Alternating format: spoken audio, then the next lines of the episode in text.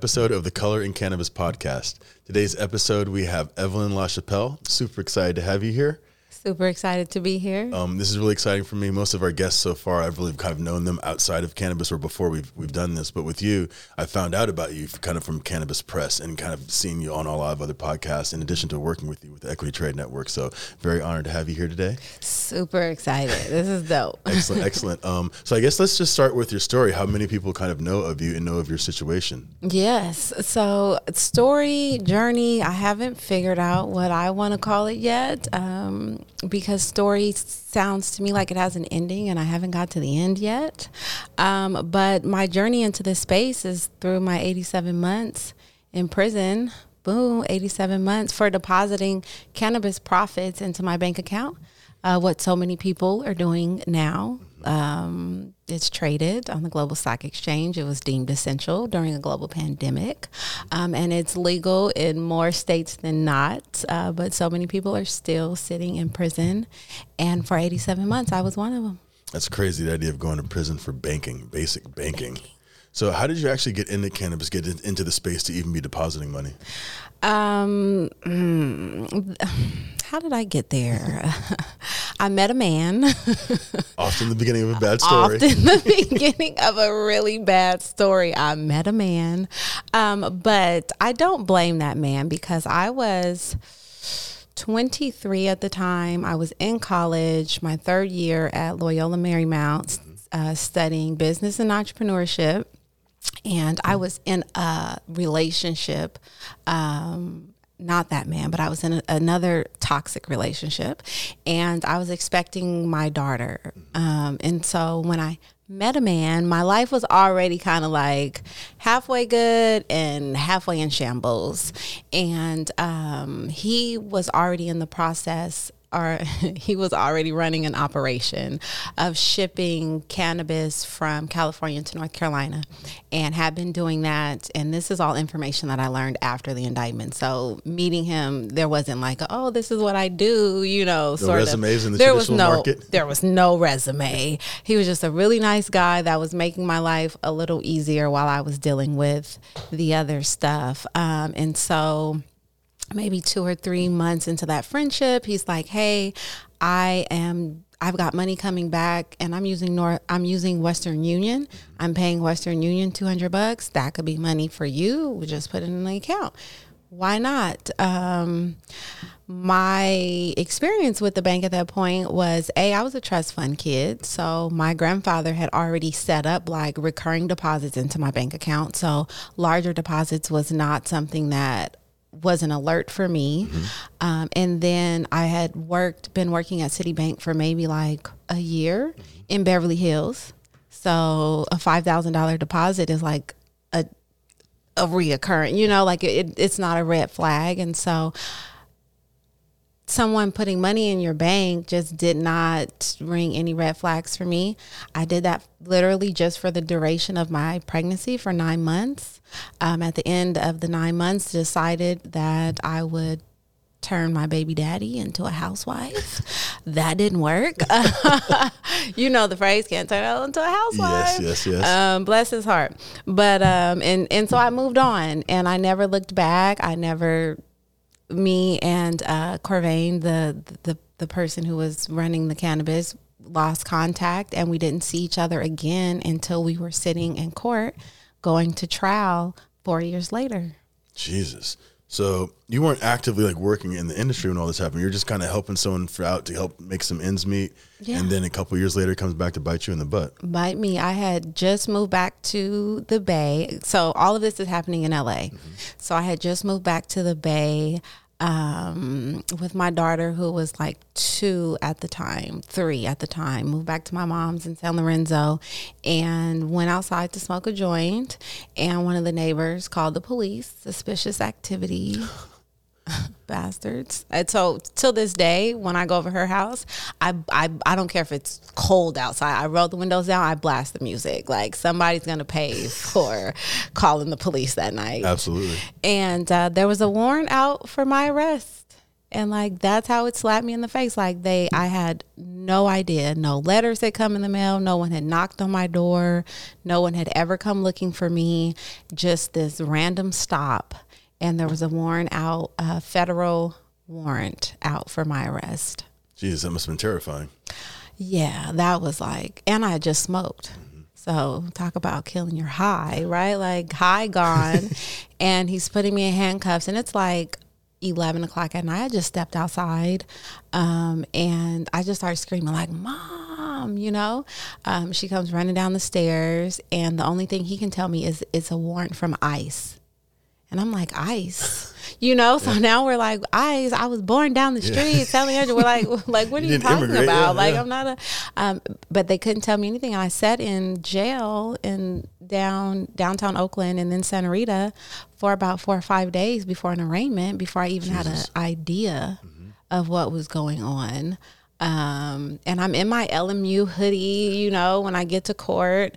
Um, and the arraignment just starts listing off all these charges and the sentencing guidelines. So it was like, you're being charged with money laundering, uh, 20 year maximum. You're being charged with uh, distributing with the intent to sell over 100 kilos. Uh, I think it was like 30 years, like all these like crazy ass numbers. Um, and that is the beginning of my transition into the cannabis space. Yeah. So you said you're you're kind of a trust fund kid before that. Yeah. So had you had any experience with the law, like getting handcuffs, jail, anything like that? None. That was my first time in handcuffs. Okay, I've uh, always wondered about this because I've seen you around in cannabis, doing a yeah. lot of stuff, doing a lot of interviews, and I have friends that go to jail, and they don't look like you. Right. And so, and I'm wondering, like, I, I, keep thinking, like, how the hell was she in jail? How, how did, maybe she had some previous jail experience to kind of prepare for this. What was it like to go from being college, trust fund, all that stuff to being locked up and in that culture? That is a question I haven't answered in therapy yet. So I don't have an yeah. answer.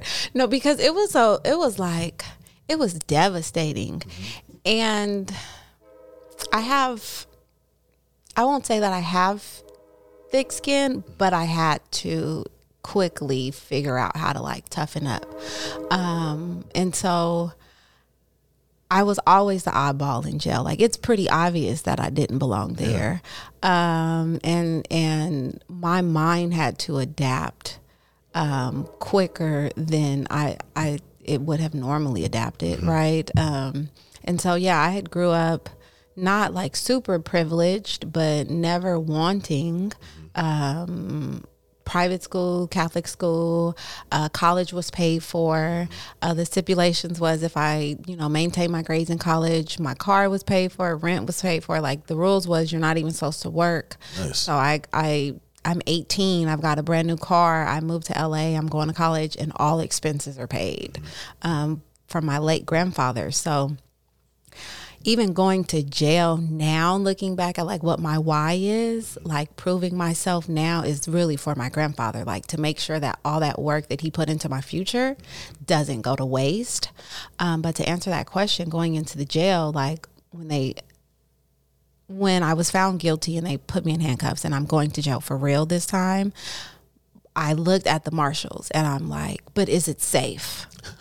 you know like i'm and and i'm tried in north carolina so i'm on the other side of the country. Yeah. i don't have anybody to call. I don't have no cousins in here. At least in santa rita i had an auntie that was a sheriff. I had some cousins that had been in and out but i'm in north carolina so the only thing i can ask the marshal is like is it safe? And he told me yes and that still did not bring any comfort because for like the next two hours i just screamed. I mean like melt down. Like, what do you mean I'm not going to pick my daughter up from daycare today? Like, I have I had every intention of getting home to my kid. I went to trial thinking like a, this is weed. There's no way that you guys are finna do this to me. Um, but I am a trust fund kid. I do have a resume. I do have an education. I'm not married anymore, but like I'm checking off like all this white picket fence shit yeah. that they just did not care about. Um, so the transition was crazy. Jesus. Um, I, this question I probably wouldn't normally ask on a podcast. Ask. Did you have to fight? I didn't have to fight. I had a strategy. Okay find the stud, be the friend. smart, smart, smart choice, smart choice, smart choice. I didn't have to fight. There was a couple verbal arguments, but um, I have a very soft demeanor, um, very God fearing, and so I was I was protected the whole way through. Oh, that's beautiful. That's Yeah. beautiful. How did your family react to all this? Devastated. I'm the youngest. I'm the one that they invested in. Um, devastated. Like I'm still picking up the pieces of like that devastation. So- and then jumped into the industry, right? And they're like, "What?" So, um, so, so how long were you sentenced for? And then did you do the whole time? Was 87 months the full sentence? Did you get out early? What was that? The crazy part is the feds do this thing where they I go to trial, you're guilty, they sit you in jail, and now they send probation to come do a pre-sentencing interview. And in that interview, they're trying to find out if you're an upstanding citizen or not. At least that's what I thought. So I checked down the list. I'm this, I'm that, I'm that. Luckily, I told them that I smoke weed because that was a saving grace later. But they take that information and then they compare that to the sentencing guidelines, and then the probation makes a recommendation to what the judge should sentence you to. Mm-hmm. The recommendation came back at 24 years. Whoa. And I'm sitting in a Bible study in the jailhouse when they deliver the packet to me. And it's in months. I don't even know 24 times 12. I don't know. But I had to like get a pencil out and do the math and it lands at 24 and I just like close the packet back up and I'm like I can't even deal with this right now. Like I think at this point I had already been sitting in, in the county jail for like 8 or 9 months. Jesus. Um, so once I get that, I'm really fighting a 24 year sentence. Uh, we had paid for an attorney the first time around. We had paid, we had, I had cashed out 35,000 for this attorney. Um, and he disappeared after the guilty verdict because I still owed him 3,000. So now my mom has to dig back in her pockets, um, and she hires a sentencing attorney for fifteen thousand, um, and he's able to. He hooks me up to like a lie detector. Like he finds all these loopholes, um, and presents it to the DA, and the DA is like, "Okay, fine, we'll take it down to eleven years." And I was like, "Nope." And then it was like, okay, nine years, nope. And then he finally gets to eight, and um, for me that was like do i come on when my daughter is 24 or do i come on when she's 10 because she's she's she had just turned four you know um, and so we go to court uh, ready to accept the eight year sentence but that means that i have to waive my rights to an appeal so it's like once you take this you're done your only other option is to take the 24 and then go fight for an appeal while you're sitting on the 24 years.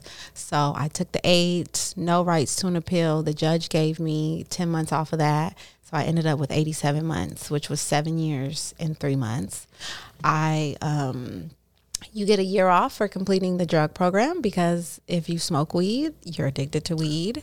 And so, you know, here we are in the drug program with a real drug problem. And so you get a year off for that. And then because I didn't get into any altercations, I you uh, get good time, 15% off. So I end up serving a total of five years Okay. and three years probation But still, that's crazy from trust fund, college to five years in the feds for some basic banking. for some basic banking. Yeah. And it doesn't stop. I just had bank accounts closed two weeks ago Just because of just because I'm a felon. Jesus. So it doesn't stop. Like the, the punishment doesn't go away.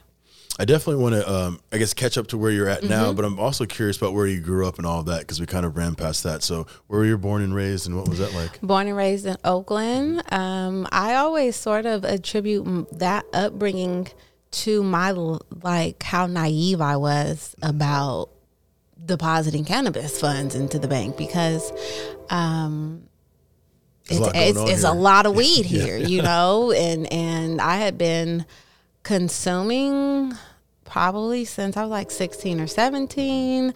Um, I had never seen anybody really get hemmed up for weed.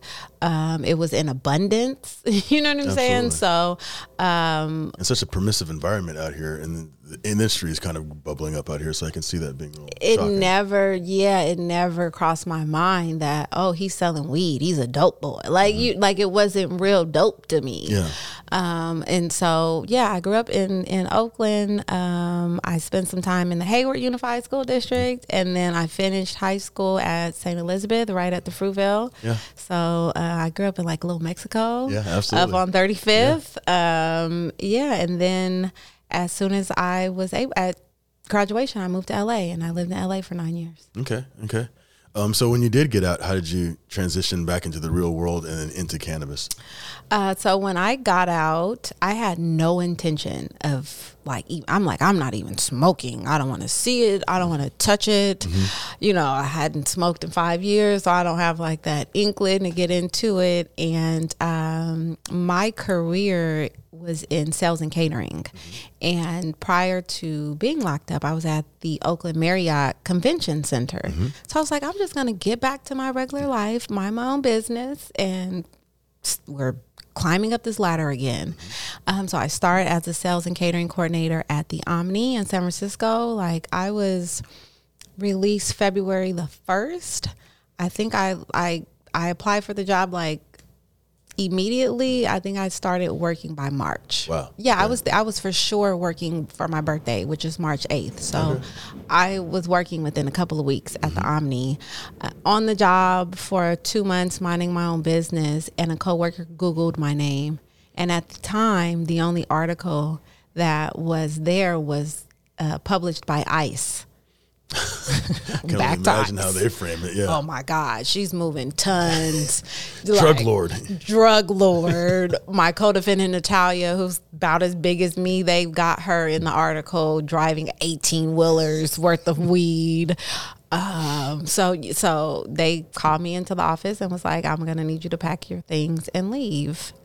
And um, so I had no intention to getting into this space. This space just welcomed me with open arms, and it's been the only space that I've been able to thrive in. It's like this or waitressing. Yeah.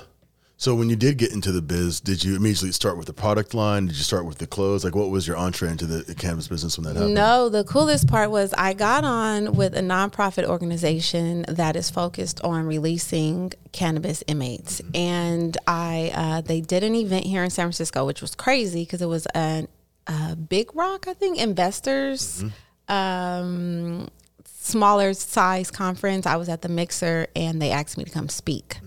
And it was like my first time being at a cannabis event and it's all white guys in suits. Yeah was like, and mind you, I'm fresh out of the prison. I'm like, what the hell is going on? And I can't smoke because I'm on probation. But like, there's like passing the joint, and I get up there, I speak. I got 12 minutes to share my story, and in the audience was the CEO and CEO COO of Vertosa mm-hmm. uh, Infusions Absolutely, down yeah. in Oakland. Yeah, they make amazing products. So make I'm about to have some Uncle Arnie's this afternoon. They make amazing yeah. products, and as soon as I got off the stage, there was like we want to we've got a job for you. We have to hire you. We have to what do you do? That's and i was like i do events you know? So my first job uh, in the space was the um, what was i in well i don't even community engagement manager for vertosa um, up until really until the pandemic. Um, and that was like that was the coolest shit for me. Because now like my first staff meeting we're talking about moving pounds and tons you know? Like it wasn't 17 units. yeah, exactly. it was a lot. Yeah, um, big time. it was big time. And so that was that that i've been here ever since. That was 2019. Excellent. And I know we've worn numerous hats since then. So yes, tell me about some of the brands you've launched or, or things you've done since then. Um, so sales, uh, I mean, community engagement manager with Vertosa, leading like their trade shows and their mixers, etc. And then COVID comes, everything goes digital, and so then I'm shifting to their virtual presence, so their uh, webinars, um, and then I picked up a hat at uh, Last Prisoner Project as their community engagement. Um, um, and then that transitioned into running their reentry mm-hmm. services. Um, you want to talk a little bit about the Last Prisoner Project? Not really. Fair enough. Bless their hearts. Yeah. Um, yeah. That's fine. That's fine. That's fine. Yeah. Um, so I, I spent like two years there. Uh, recently parted ways in May of this year. So I learned a lot. Um, and then a lot of interesting people there, very different backgrounds. Very different. It's very different. Not a lot of people necessarily locked up, but yes, yes, it's a very interesting program. Yeah. Listen, yeah. and I will, I will say this is that my heart is for the people that are in the prison And there is a lot of work that needs to be done in policy and legislation, which is great and it needs to be done. But if we're not amplifying the voices of the people. My my problem was i could get up and i could speak and i could share my story and you could raise a million dollars and then i could go home and not have no groceries. Yeah. and so, how do I then create a space for people to directly support me and my child?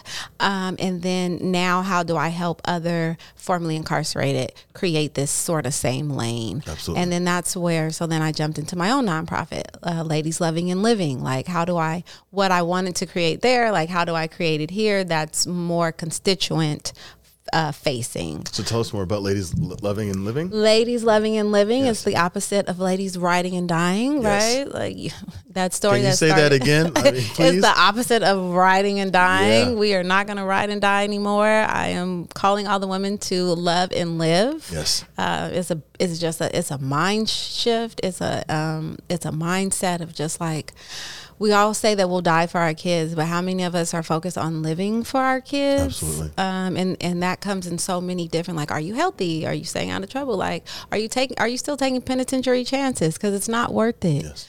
Um, and so, Ladies Loving and Living has a three prong program. And so, when you first come home, you're greeted with a welcome home kit, and not just like some deodorant and soap, right? Like a blow dryer, a flat iron, uh, gift cards to Macy's and Target, so that you can like restore some of the dignity. There's nothing worse, honestly. Like prison is bad.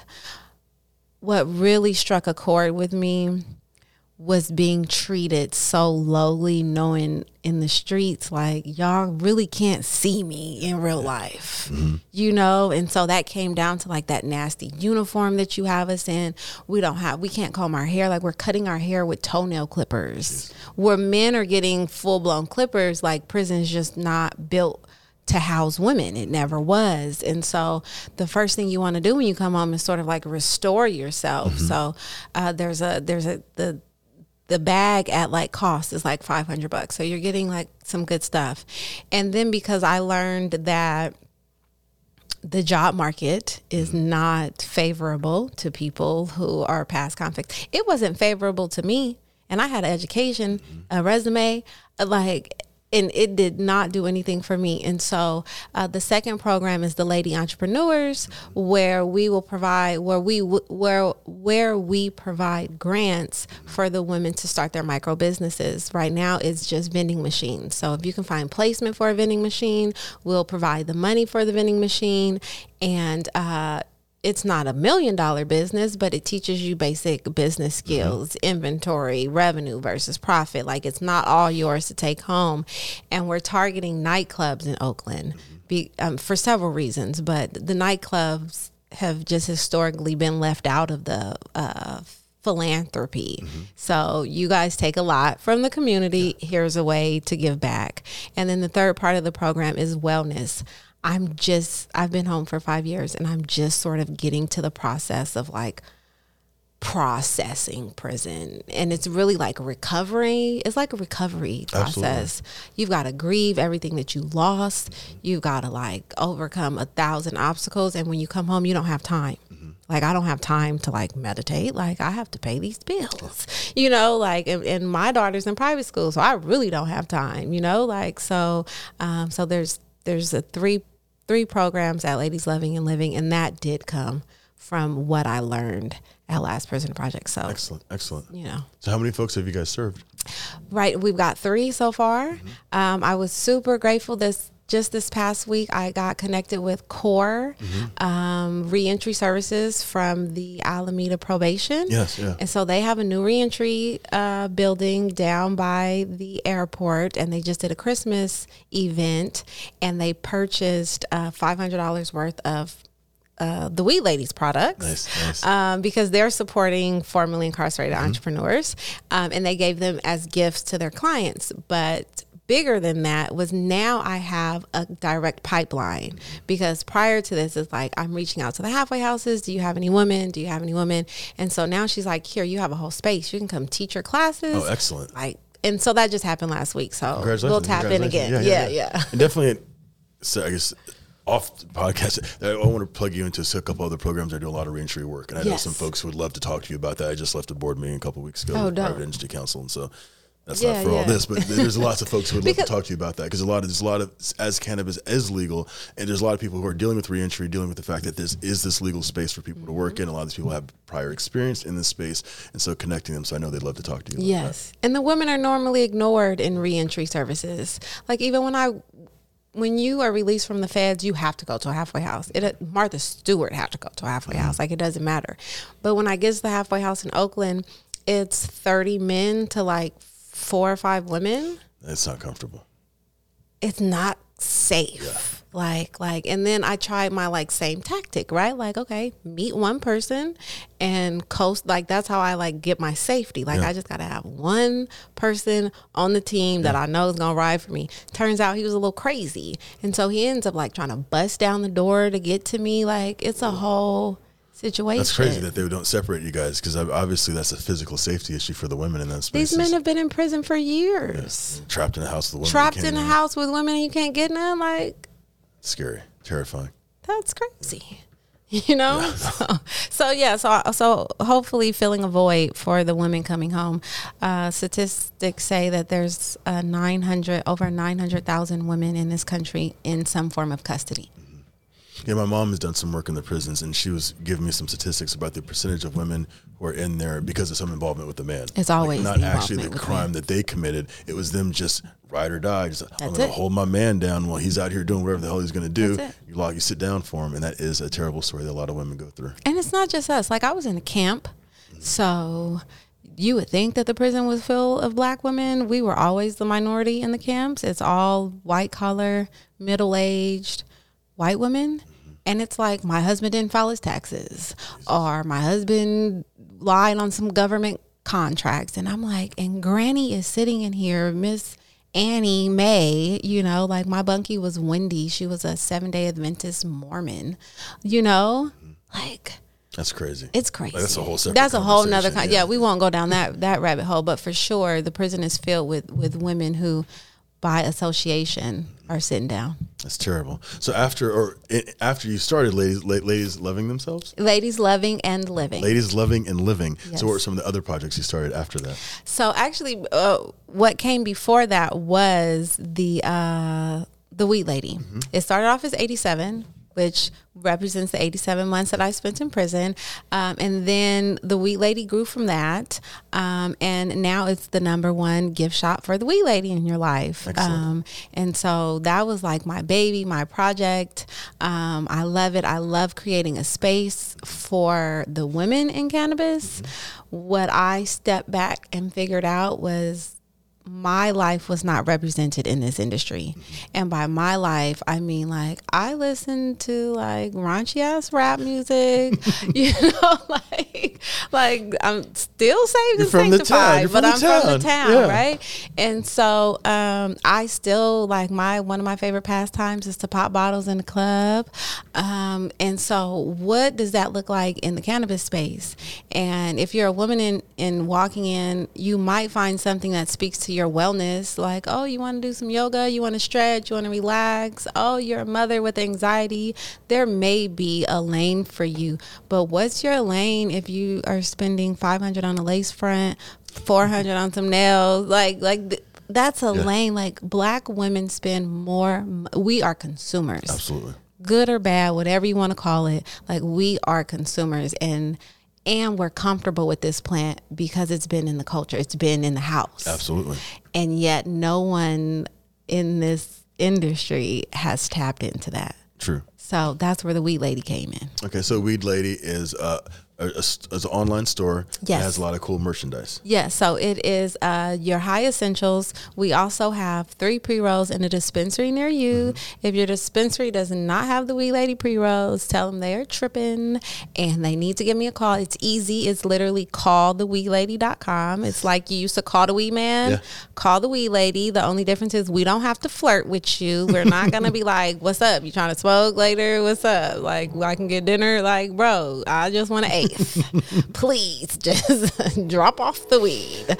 Um, and so, uh, so yeah, we've got the three pre rolls. Uh, the Weed Lady is really um, a lifestyle brand that is mimicking my life, which is grind time, boss time, and break time. Like no matter where I'm at in the day, I can normally uh, attribute it to one of those categories. Like this podcast, I consider this boss time. Yes. I've stepped away from the grinding, and this is like you know putting on the hat of showing up. And so uh, there's the the indica, sativa, and hybrid for those parts of your days, and then. Um, and then I was like, what else do we do? Like during break time, I like to light my candles. And so I have an indica, I have a daytime and a nighttime candle. I have a rose gold grinder. Oh, I think I thought I meant to bring it in my pocket. I've got this cool rose gold keychain where you can keep your joint. I've go to the airports with it. I never, I'm never leave the house without my joint. Um, and then for those people that um, are the weed lady in your life, like the hoodie. Yeah. Because there's lots of us who are the weed ladies in our friend friend group. you know, it's always absolutely. one. Yeah, yeah. So yeah. That's beautiful. That's beautiful. Um, so I know you have like a bunch of other projects happening around after that. So, so tell us more. Tell us more. um, and so then there's Can I Kick It, which Mm-hmm. Definitely talk about that. I've done a good bunch of those events. Those are a lot of fun. So then Can I Kick It came because I am an event coordinator uh, by by trade or whatever you want to call that. Um, so I partnered up with uh, Eric Washington of Oakland. We actually went to high school together. Uh, go St. Elizabeth. That's no longer there. Um, and so we did that this year. We launched this year. We had three successful Can I Kick It's uh, right up in the hills of Oakland, and the last one at the former Rosemary Jane. Um, so I'm excited to get back to that. We've taken a break for the winter. We'll come back in May. And I'm pivot. We are pivoting. That is going to be a cannabis entrepreneurial conference. Excellent. With a Can I Kick It mixer. Nice. Um, so that people can come and get educated. Like it's cool. Like I want to kick it with y'all for sure, and I want to party for sure. But how can I add value to the community? And so we'll teach you. You'll be able to come and get in and listen to the panels in on every license level, uh, cultivation, distro, retail, but my favorite is how do you get in the industry without a license? Yes. So this white labeling and this partnership. So I'll probably be leading that panel. Excellent. Um, but yeah, so there'll be it'll be a conference sometime in May, um, and then we'll have the Can I Kick It mixer. I, I love the Can I Kick It events. And um, the, the, the ones that I went to, hey, it was nice. Beautiful location. Yes. Beautiful home in the hills. Um, really eclectic group, a mix of our community, Mm-hmm. older folks, younger folks, people of different economic backgrounds, and then a lot of cool brands kind of promoting their work. Had a DJ, we had Yep. food, and it was just a very relaxed atmosphere for people to kind of interact and learn about new products. And as someone who does a lot of product demos at a lot of places, they're often very stale, and Mm-hmm. they're rarely talking to our community. Or if they are talking to our community, it's very few people are interested in my particular product.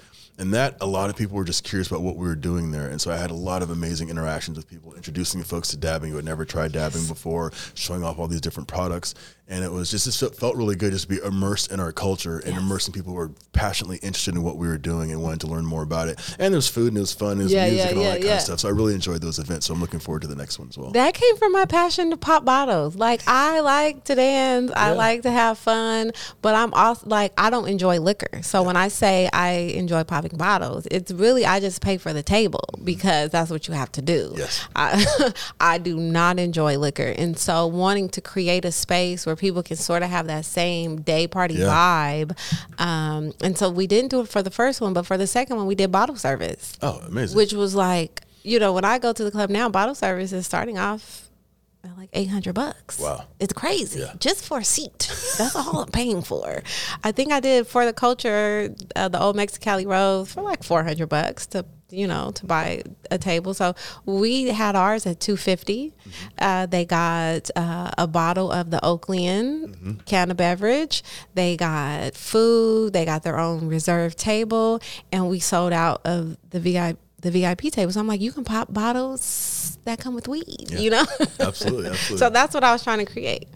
and That's it worked out. Yeah. yeah. So it's like it's Ladies Loving and Living, it's the Weed Lady Gift Shop, the pre rolls, Can I Kick It, and then next up will be the podcast with Jason. Okay, okay. So that's all the hats that I'm excellent, wearing. excellent. Well, there's more. Well, tell us about the podcast, but there's more because you have online courses. They're coming. They're co- They're yeah, coming. yeah. It's coming with the podcast. So the podcast and Okay. the courses will. It's yes, those are going to be married, Okay, right? okay. So tell us about the podcast. Explain Yes. the podcast. So the podcast with Jason Washington, I'm so excited because Jason was our last guest for pop plants over pills for folks who remember. Yes, yes. Who was also formerly incarcerated, also private school kid like me. He went to St. Mary's. Um, super passionate individual. super passionate individual. Um, but we are approaching this industry sort of the same way right now. How does it make money? Yeah. And if it's not making money, what are we doing? Absolutely. And so the podcast is really to like highlight the what are we doing piece of this industry. A lot of this industry is heavy on branding, which you have to be. Like if you don't have a brand, you will fall. Like you've got to have a strong brand. But more than that, you have to have like fundamental business skills and things need to make sense. And why are we like running in circles and making like 80 90 dollars? Like that doesn't make sense. And so um, uh, during the podcast we're like breaking down these numbers. Like what does it really cost to bring a pre-roll to market? What does it really cost to run a distro center? Excellent. what does it really cost to run a retail? Um, and then from that the course. I'm so excited and the course was really to benefit me and then i was like oh this could really change the trajectory of this this whole industry because currently retailers are operating cannabis retailers I don't know how they're operating. Like, let's be clear. Barely. Like, barely. And I think it was like you got a license, you got excited, you opened a store, you hired people, you staffed the store. But I don't think anybody went back to be like, how do you operate a retail store? Historically, how has retailers made money? Retail business is not new. Costco, Nordstrom's, Macy's, like they've been doing this since the beginning of time. I just read there's a retailer's journal, the same way that there's a science, you know, like there's a business of retailing that hasn't been learned in the dispensaries. And so currently, I'll just this is where the course came from. Currently, Jason spends a lot of his time doing these store demos. Yes. He went to a store demo recently. He moved 55 units, plants Wow. over pills, because he's a salesman. Yeah, here's a play. Like, Here's he's play. not I'll do a demo and move one unit, maybe. So yeah, it's yeah, it's it's a, it's a hard slog. So 55 is insane. Bro is not playing. Everybody who walks in the door, plants. Have you heard of plants over pills? Here's plants over pills. It's better than that. Like he he's he's he's on got it, it yeah. right. Um, and then when he's not there, I think we check the numbers. It moved like two units. Like so, what is the difference? Obviously, the store demos work. Costco does them every day. Sephora does them every day. Nordstrom's like the only difference is they're using the staff that they already have and they're moving the products that they've already bought. Yes. Where dispensaries are saying, "Hey, your products are sitting on the shelf. Can you come move them?" Mm-hmm. Bro, I already sold it to you. I sold it to you at a discounted price, at a wholesale price that was very low because you guys are already the low balling us. I probably waited 60 days to get paid on the on the half a pound that I, you know what I'm saying? Like we're waiting 60 days to get paid 600 800 dollars, which is crazy. And you want me to stop doing what I'm doing and come spend 4 or 5 hours in your store moving the product that I'm not going to get any additional money off the back end. And you might not speed up how you pay my invoice Or order again. or order again. That's crazy. It pissed me off as a brand. But then I step back and I'm like, as a retailer, how can I increase my ROI if I am if because I do think the retailers have a good heart. Like I want to put social equity on my shelves, which is why they purchase from us, but it's not moving because we don't have the same big brand budgets as the the others. You know, um, how do I move the product that I've already bought? Well, I've got about four or five bud tenders on duty right now that are acting as cashiers. Let me come in, identify what products are not moving, and let me train your staff on how to move those. Let me train your staff to work like Jason. Yeah. That's it. Yeah. The numbers are there. It's already proven. It works. You're just not rotating your staff. We can walk into a dispensary right now, and if a brand is not doing a demo, there's not a demo. Correct. If you walk into Costco, Yeah. they're demoing bagels. Mm-hmm. Bagel Bite did not send an employee down to demo Bagel Bites. They they pulled somebody and was like, "You're gonna stand here and, and introduce bagel bites to everybody." So uh, that's the course. That and it's not a course; it's consultation. I have consultation on sale for now. and, uh, and and my promise is to retailers that I can increase your sales, and and it's it's not nothing that I made up. It's what retailers are already doing. Absolutely, absolutely. That's awesome. Yeah, I'm excited. I'm just excited to help. And then I'll jump back in with more flower product. But I can't keep putting flower product out there that may or may not sell because I can't be there every day. Yeah, that, that's a, a, big issue. It's a big issue. I have demos booked for all next week. That's crazy. Yeah, and when you think about your time in your career, because yeah. I just got into a heated argument with somebody on Instagram. I don't do that often. but I had time that day because uh, actually Tucky Blunt, mm-hmm um, posted like terms got this industry effed up.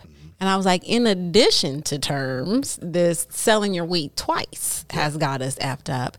And I'm going back and forth with someone was like, you're just lazy. You need to show up for brand awareness. That's why your three pre rolls are sitting on the shelves. Honey, in my real world, my time is like $45 an hour. That's not even a lot. That's not a lot. But forty five dollars an hour is what I I earn in, in, in the real world, and so when you're asking me to sit down for these five hours, now you're asking me to put another two fifty into this, and I'm not getting no return on that. Brand awareness happens here. Like I'm I'm creating brand awareness. I'm doing lots of other things. My worth ethic is unmatched, but standing in your store, giving you another two fifty of my time, I don't have that have it. And I don't want you to have it either. So when you're in there, you need to tell them, like, yo, Evelyn will help you figure out how to move these units, and we don't even got to be here. no, it, it, we waste so much time doing that. And there's, there's so many things to be doing and worrying about and chasing after that sitting in a, in a corner of a store for three hours, especially if the store – kind of just puts you deep in the corner, so you're not actually anywhere near where people are coming and going. So you're just standing in the corner for hours. I mean, I treat them as three hour staff trainings. I'll go around and kind of mess with the right, staff and right, all that. Right. But that's not really. I mean, it's not not, not productive use of time when I really add up what's going on throughout right. the week. So. And I'm giving out when I do the store demos. I'm coming in there and saying, if you buy all three pre rolls, you get a free piece of merch. Mm-hmm right? So, and I did that for a while, and it didn't matter if it was like I'd bring like five hoodies, so whatever you want off the table, if you bought all three. I was in Barbary Coast. Mm-hmm. Shout out to them because it's a beautiful location. So yeah. this is like no shade. Great lounge, all that. Great lounge. I had not checked what they priced my pre rolls at. So I've convinced a few people to go buy all three. They priced them at I think seventeen a pop, seventeen for a pre roll. So yeah. 20 40 60 dollars for three pre rolls yeah. plus taxes. Might as well get an eighth. You might as well get an eighth. And I sold it to you for four fifty. Yeah. And I'm in here giving, and then on top of that, go ahead and add the cost of the hoodie, yeah. the twenty dollar cost of the hoodie, and then money. the cost of my time. Yeah. That is backwards ass hustling. Yeah. I refuse. I'm sorry. No, it's true. It's, it's cute. True. It's good for the gram, but it's backwards hustling. Absolutely. All of it. MJ is backwards hustling. Yeah. Like it's backwards. Absolutely. I do enjoy going to Vegas for the food. Yeah. but with the rest of it, it's not it's not good. And the bottle popping. Yeah, there's that, there's that, there's that. Um, so yeah, so you're really all over the place right yeah. now. Yeah, I, I, I would I like to say it's not all over the place because I I'm all it's all lining up for me now mm-hmm. in the terms of because this is not my first rodeo as an entrepreneur. When I first came home, I started a mobile detailing company. Like I got a van, I uh, put all the equipment in. I put about four, you know four thousand. I got a good van for twelve hundred. Mm-hmm. Generator, pressure washer. I'm like 125 pounds and I'm out here with this big ass van washing cars. So uh, the, the, pandemic shut that down. Actually, the somebody bipped the van, stole all the equipment. Imagine that bipping in Oakland. Who'd have thunk? Who would have thunk? Like I'm like we're shut down. Oh, like, oh, bipping is breaking into cars for everyone not from the town and wherever the hell Wherever you are, breaking into people's property. I think like I looked up what BIP is. Oh God, it's like it never occurred to me that was an acronym. Yeah, I think it's an acronym. or maybe the internet made up an acronym because uh, I doubt if yeah, they did. Yeah, shocking. but um, yeah. So, um, obviously, you have a heavy entrepreneurial spirit. Yes. Where does that come from? Like, who in your family instilled that in you? I would say I would say my grandfather is my only visual representation. Well, not really. Like my mom, this is about to get funny. Um, so growing up, my mom had she managed strippers, Okay. female strippers. So I grew up in a house that like often had like stripper parties, which is probably why I like to pop bottles. Yeah, yeah, absolutely, absolutely. And when I went to Loyola Marymount Entrepreneurship School, I uh, you had to like pitch your idea, like. And so mine has always been a strip club. I, I said I would have a strip club by the time I'm 40. 40 is around the corner. I don't think it's going to happen. but um, so I did see my mom hustling at a really young age. But I, I wasn't uh, privileged enough to see my grandfather like live out his working years. Um, how old was I? I was maybe like three or four when he passed, um, but it lingered so that when I got into the fifth grade and needed a tutor, we could call his account his estate manager, um, and because I was the beneficiary every year I got to see like all of the properties he owned and what they were paying out and what the investments were doing. And I always feel I don't guilty cuz there's there's there's three of us me my brother and my cousin who were the beneficiaries and I always feel guilty that we dried it out and so my goal is to replenish it. Um, because he built, I mean, he had tree farms. The the my last tuition payments came f- from selling off the last piece of property, which was a tree farm in Oregon. I would have loved to have that tree farm today, you know. Yeah. I just bought a Christmas tree right now for $160, you know? Um, and so That's the real growing. Like, forget the cannabis. Growing Christmas trees, bro. That's, that's, he got a christmas he had a tree farm you know? um, and we cashed it in to pay for my schooling. And it sounded good like a good idea then because i was you know going to school. But now it's like what were you thinking? Like get a loan. Go figure it out but keep the farm. And so i just really want to replenish all of that and and i know it's in like I, i've got a picture of grandpa up there i've got a uh, at my desk like that's my la chapelle corner you know Oh, that's excellent. I think so many of us, when we talk to folks who are either activists or entrepreneurs about where it comes from, it's often a grandparent. And I think that's really beautiful that in the family. And the Mm-hmm. I don't know why the kids don't catch on. yeah, Like it like skips, you know? absolutely. I think there's a lot of that, and I think also like we listen to our parents' instruction, but we follow the lead of our grandparents a little bit more because like they're not day to day like. Put your, your shoes face. on. Right, It's like right, I want to aspire to this thing, not realizing that your parents are aspiring to that thing too, and have been showing you that same way. But it's easier to kind of see with that distance. You know, I, I really feel like my grandparents like taught me a lot just by example and, and words, but they were really the same words that my mom was teaching me, but I just received it so much differently from my grandparents. It's it's, it's really important. Right, right, yeah. So That's amazing. Um, so I often ask folks, in not the most eloquent way, um, No. how has your um, ethnic background impacted what you're doing in business and how you perceive the world around you? yes, black. First of all, let's just identify that. I often have to identify myself. Um, it has shaped everything. Like a Oakland shaped me, right? Then I am like Black Panther in my heart, like all the way Huey P. Newton. When it's time, he'll be tattooed to me. Like like I'm like militant in that. Then my first Black History class um, in college. Like I don't think you should have to wait to college to learn some history, but that was that. And so it just like opened my eyes to the the broader picture of what it means to be black in this country. Um,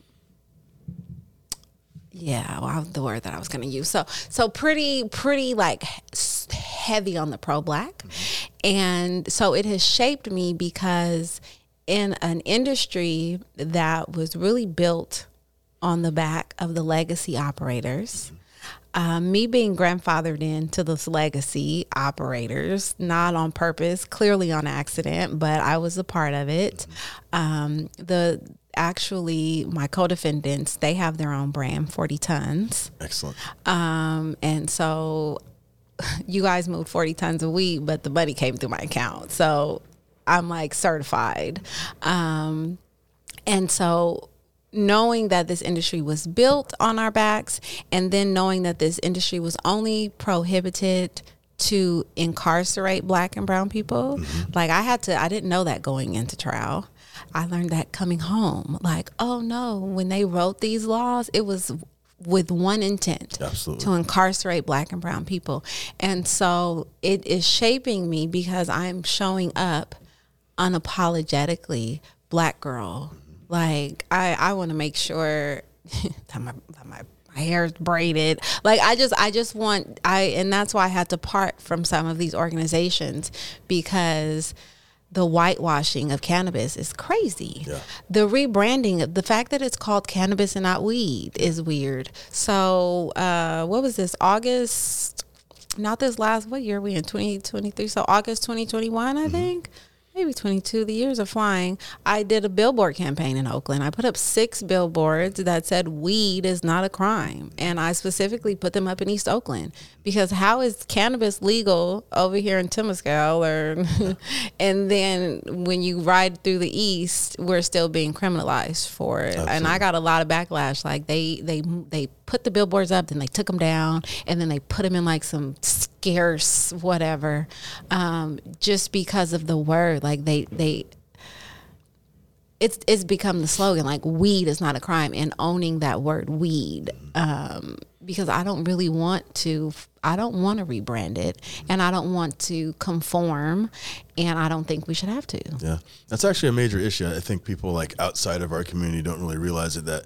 we had traditional words for weed cannabis yeah. for, for years and then when the industry came came up to the way we know it there was this push to I guess normalize it or just take it out of the colloquial context and put it into something a little bit more formal, start using it, calling it cannabis. But then it started demonizing people who still called it weed, weed, or marijuana, people who've been growing up using it, their parents use it, their grandparents use it. It's been in their community and culture for decades. And now suddenly you're telling them they need to refer to it as something different, even though you just started using it yourself. You don't really have that cultural connection to it. They've decided for us, we need to change the name of it because the name's inappropriate. And that, that has created a backlash between different communities and how they relate to the sure. plant. There are kids now. I, I had a uh, someone that I worked with, a designer that I worked with.